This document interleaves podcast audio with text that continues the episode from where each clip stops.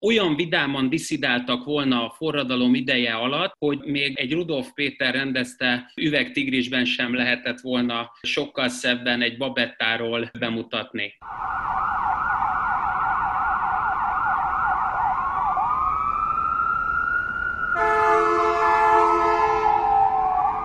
Sziasztok, ez a Tangó és Kes, Bezsenyi Tamás, illetve Böcskei Balázs, tovább a 24.hu bűnügyi podcastja. Tamás, először is engednek, hogy köszöntselek. Szervusztok! És egyúttal köszöntjük a hallgatókat is. Szerintem a gyerekkor egyik legszomorúbb élménye és traumatizált élménye az, amikor egy kisgyerek sétál az utcán, a kisgyerekek általában sok mindenre rácsodálkoznak azon túl is, ami éppen a kezükben van, és a csodálkozás közepette véletlenül elenged a lufit a kezéből, mely lufi aztán elindul az ég felé, és a kisgyerek nem néz, és nem csinál mást, mint vágyakozó, majd ezt követően szomorú szemmel nézi az elhaladó, égbe emelkedő lufbalmot. Valakinek ebből aztán egy életre szóló szomorúságból szorongás is lesz, és utána különböző pszichoanalitikusokhoz és pszichológusokhoz kell járni, de Tamás tudod érezni ezzel a gyerekkori élménnyel, amikor megy a lufi, amit annyira akartál az előtt. Természetesen együtt tudok vele érezni, bár az is igaz, hogy a, az általad fölemlített verziója, ugye itt a héliumos történetről van szó, mondjuk úgy, hogy a Pest és Bácskiskó megyei kisebb, nagyobb vásárokon kevéssé jelent meg, egyszerűen csak levegővel fújták tele, tehát ezt nem tudták olyan messzire eldobni, és én magam sem voltam alkalmas arra, hogy ezt úgy elveszítsem, hogy ez aztán néz az ég felé kezdetű Charlie számot eredményezze. Nem is tudom, hogy a vidéki bucsuk hangulatába, te ezt kicsit vár, városiasan vásároknak nevezted, melyik a leg, hát hogy is mondjam, sajátosabb helyszíne maga a céllövölde és a pácikákra, meg a három és négy pácikákra való lövöldözés, rózsaszín műből pénztárcákra, vagy az apák esetében mondjuk a 10-12. kisföröccs és annak megfelelő unikum mennyisége után kihalászni a műanyag halat, aminek ugye a alján egy szám van, hogy legyen a hatos szám, és a hatos szám alatt a gyerek nyer tulajdonképpen egy fröccsöntött, nem is Plutó, de nem is a szocialista kutyára emlékeztető figurát, vagy pedig maguk valóban ezek ujásos helyszínek, amikor a lufi tényleg annyira sikerül megtölteni levegővel, a lényegében a gyereknek a keze alatt megy, és nem pedig fölfele valóban. Én azt gondolom, hogy ezek a vásárok, ezek inkább ilyenek, ahogy te magad is lefestetted, és hát erre egyébként vannak filmes példáink is, hiszen a rendszerváltás évében Soksi Csárpádnak elkészült ugye az a Céllövölde című alkotása, ami egyrészt valós eseményeken alapszik, másrészt pedig Kovács Lajos és Monori Lili karaktere, az én azt gondolom, hogy nagyon szépen argumentálja és mutatja be azt a helyzetet, amit te vázoltál. Így van. Térjünk a tárgyra viszont, mert a mai alkalommal egy egészen sajátos meggazdagodás, vagy átmeneti meggazdagodás és lebukás történetről beszélünk, hiszen a mai szereplői a tangó és kesnek, azok nem másban utaztak, mint Lufiban, mint léggömbben, és egy léggömb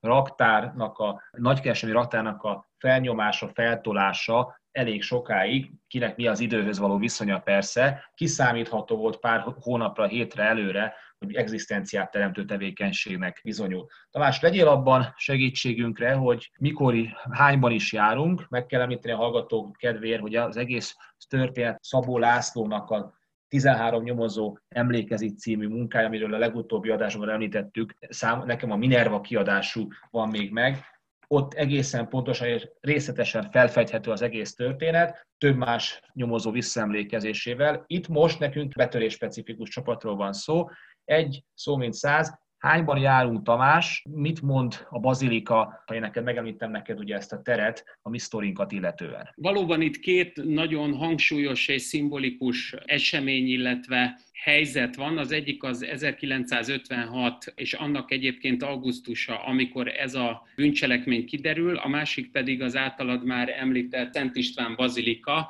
ami 96 méterével egy vonalban van a parlamenttel, ami nyilván a szocialista Magyarországon egy picit problematikusnak tűnhetett. Arról van szó, hogy augusztus végén derül az ki Budapesten belül, a bazilikához nagyon közel, a sport hangszer és játékáru nagykereskedelmi vállalatnak a raktárába be tudtak úgy törni ketten, hogy ez egy olyan raktár, ami nem pincehelység sajátosságai tölti magára, hanem sokkal inkább tetőtéri rész, és onnan a felső szinten egy ilyen oldalsó falkibontással tudtak bejutni. Ez ugye azért fontos, mert utána, amikor ők oda behatolnak, és egyébként töltetlen léggömbeket, ahogy te ezt elmondtad, tehát magyarán lufikat, csak ugye nem felfújt lufikat, hanem ezt terminussal töltetlen léggömbnek hívták, ezt több ezer darab formájában húzkodják ki, és bőröndökben és egyéb táskákban lopják el. Valóban, ahogy az egyik főszereplőnk, egy pár szót, ugye Toronto Vendel fogalmazott, megfelteszi a nyomozónak azt a kérdést, tudja hogy milyen kicsi egy léggömb,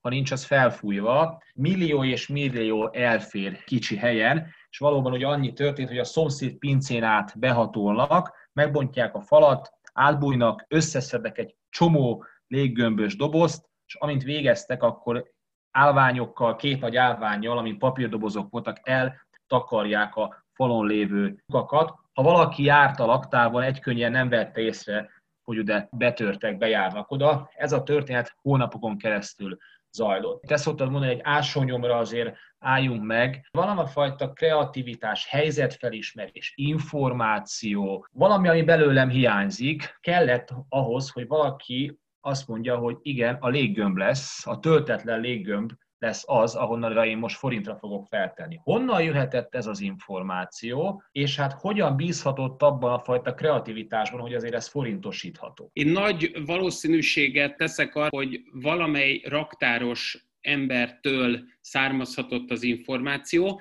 ugyanakkor azt sem szabad figyelmen kívül hagyni, hogy egy ilyen sportszerárus raktárakba egyéb iránt is érdemesnek tartották a betörők azt, hogy bejussanak. Mennyezett kibontással egyéb esetekben is éltek. Az is elképzelhető, hogy rátaláltak erre a lehetőségre, hogy itt mekkora mennyiségben áll ilyen töltetlen léggömb, és hogy ezt mivel én azt gondolom, hogy jól hajtották végre a mennyezet bontást, ezért ezt el tudták rejteni, tehát nem voltak teljesen amatőrök, nem voltak teljesen agresszívek, nagy vehemenciával dolgozók, tehát az is elképzelhető, hogy mindenfajta előzetes tudás nélkül valósították meg, és így az elrejtése, vagy hát a visszadúcolása ennek a raktárnak az megtörténhetett, és én azt gondolom, hogy a másik, ami nagyon fontos, az pedig az, hogy egy stabil orgazda hálózattal tudtak élni, hiszen ezeket a töltetlen léggömböket az általad említett Toronto Vendel, aki egy a valóságban Bálint Vendel névre hallgatott, Dobos János, aki ezt az ügyet elmondja a Szabó Lászlónak, ilyenkor mindig figyelt arra, hogy egy picit megváltoztassa a nevet, az egy olyan már rutinos betörő volt, akinek nagyon sok vidéki vásározó kollégája, barátja volt. Ennek megfelelően aztán a vásározónak teljesen mindegy volt, hogy az államtól vásárolja meg, vagy pedig kicsivel olcsóbban a vendeléktől vásárolja meg a cumót. Ez annyira mindegy volt, hogy valójában az államtól magasabb áron kellett volna megvásárolja, mint ahogy egyébként vendeltől be tudta szerezni.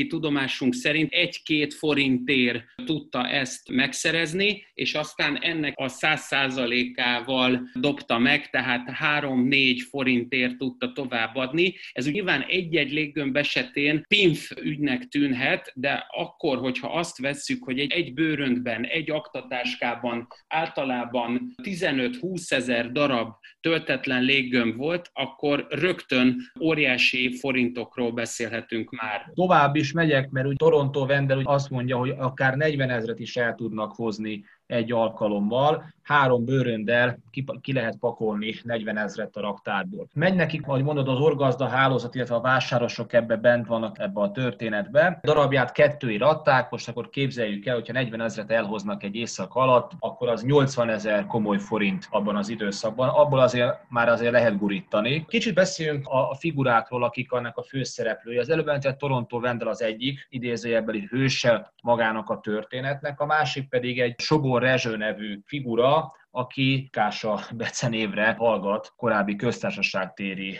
kártyázók körébe. Maradjunk azon kitalált neveknél, amelyeket Dobos János és ilyen értelemben Szabó László is használt. Itt azt érdemes látni és tudni, hogy Bálint Vendel egy rutinos betörő volt, ő már az 1930-as években több esetben volt büntetve betörések miatt. A második világháború idején egy nagyon érdekes helyzetbe került, 17 társával együtt Gellért hegyen egy szikla hasadékban bújt meg, és ezt úgy interpretálta az akkori média, mint a betörők egyik fő gócpontját. A másikuk pedig ugye Riskása, becenévre hallgató fiatalember, az egy sokkal fiatalabb és ilyen értelemben lelkesebb figura volt, nem véletlen az, hogy egyébként az általad említett 13 nyomozó emlékezik dolgozatban is, szerepel az, hogy köztesség téren a kártyázások mellett az egyik motorja, az acélkék speciál motor az, ami nyilvánosságot vagy leginkább fényt ad számára. Tehát lényegében Toronto Vendel karaktere mellett a másik fickó, Riskása egy olyan fiatal ember volt, aki nem tudta visszatartani a saját érdeklődését, és még inkább nem tudta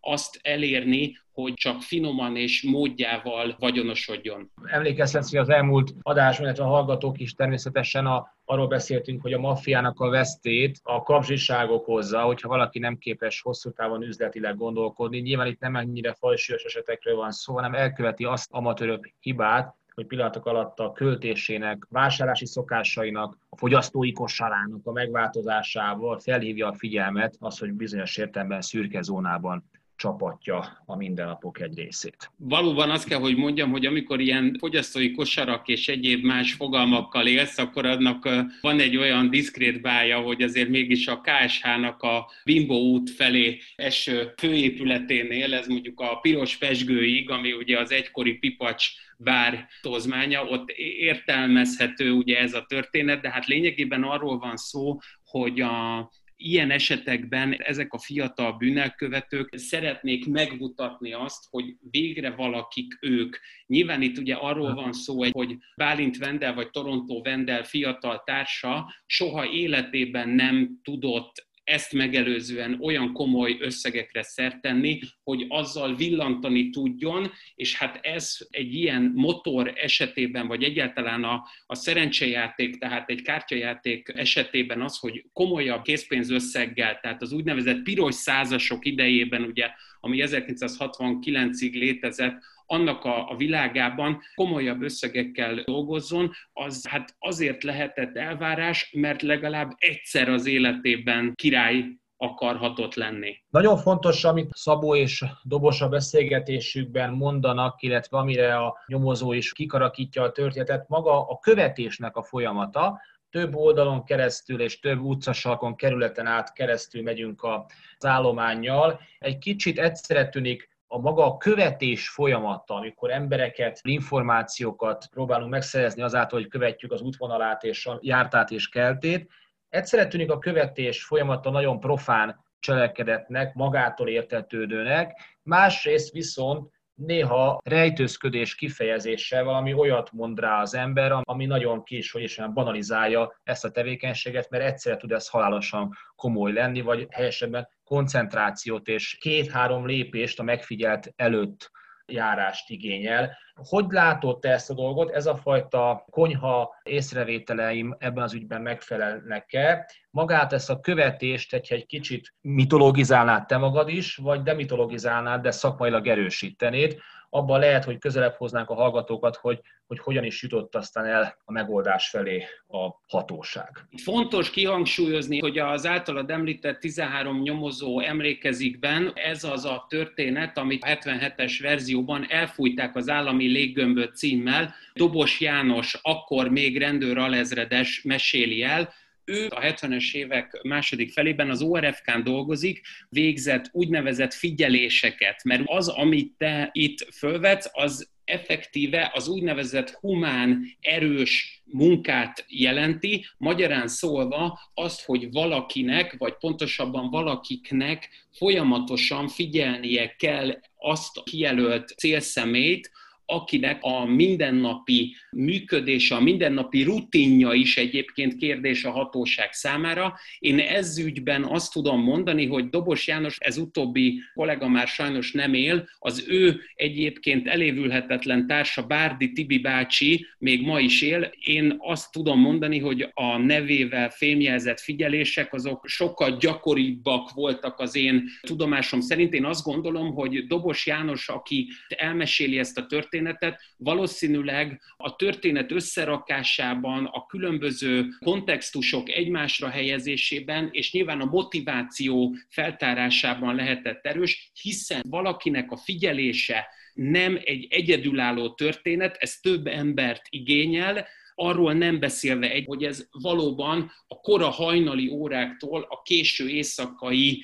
órákig bezárólag történik, reménykedve abban, hogy legalább egy pár órára lehunja a szemét a potenciális elkövető. Túl azon, ami motor, illetve a fogyasztói kosár maradjunk, akkor ebbe a hihi-haha keretbe a megváltoztatásával figyel, felhívta a figyelmét a, a, a történetre rendőrségnek, milyen további hibák vagy éppenséggel hatósági jó elemösszerakások, véletlenek mintázatba rendezése, amely együttesen segítették, hogy ezek a hallatlanul komoly lufi bűnözők végül is megkerítésre kerültek, hogy ilyen kellően csúnyán fejezzem ki magam. A szóhasználatodban és a szakszerűségedben azért benne rejtekezik egy az a problematika, ami egy ténylegesen létezett a korszak releváns és értelmes rendőrei számára is, hogy vajon honnan van a pénzük hiszen, ahogy te magad is elmondtad,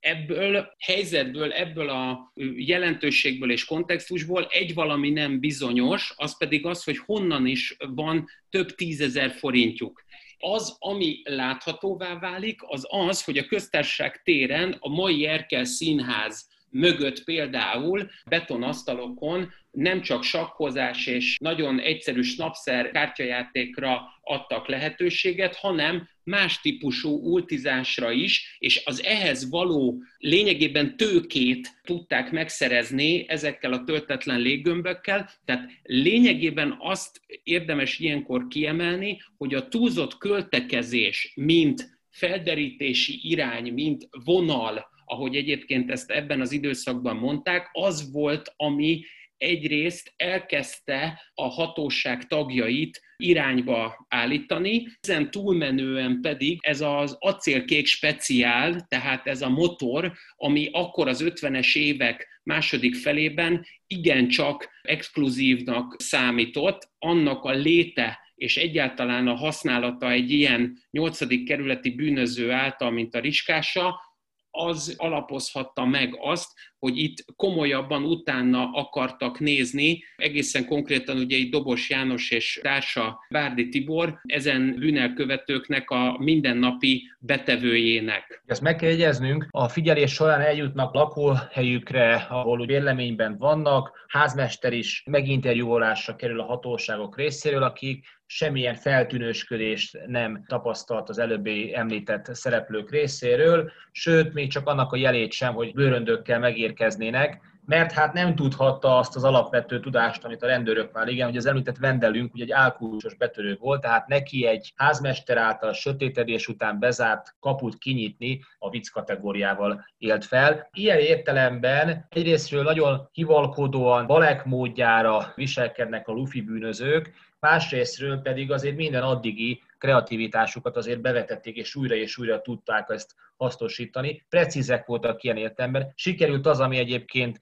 sok anyák és apák nemzedékének nem sikerült, hazaérkezvén ittassan és álmokkal teli, meg leginkább illúziókkal telve a ifi parkból, hogy a, meg a hasonló becsületvesztőkből, hogy a házmestert hát ki tudják tulajdonképpen cselezni. Kaput ebben az időszakban kizárólag a házmester nyitott és zárt, miatt volt effektíve a házmester számára egy külön összeg, amit általában éjjel 10 órától, vagy adott esetben 11 órától kapott meg, hogyha későn jött az adott gangos bérházban a lakó. Az, hogy ő ezt ki tudta nyitni, az egyrészt jelképezi az általad is említett szakmai tudást, a másik pedig én azt gondolom, abban ölt testet Bálint Vendel, vagy hát a Szabó László féle szövegben Torontó Vendel,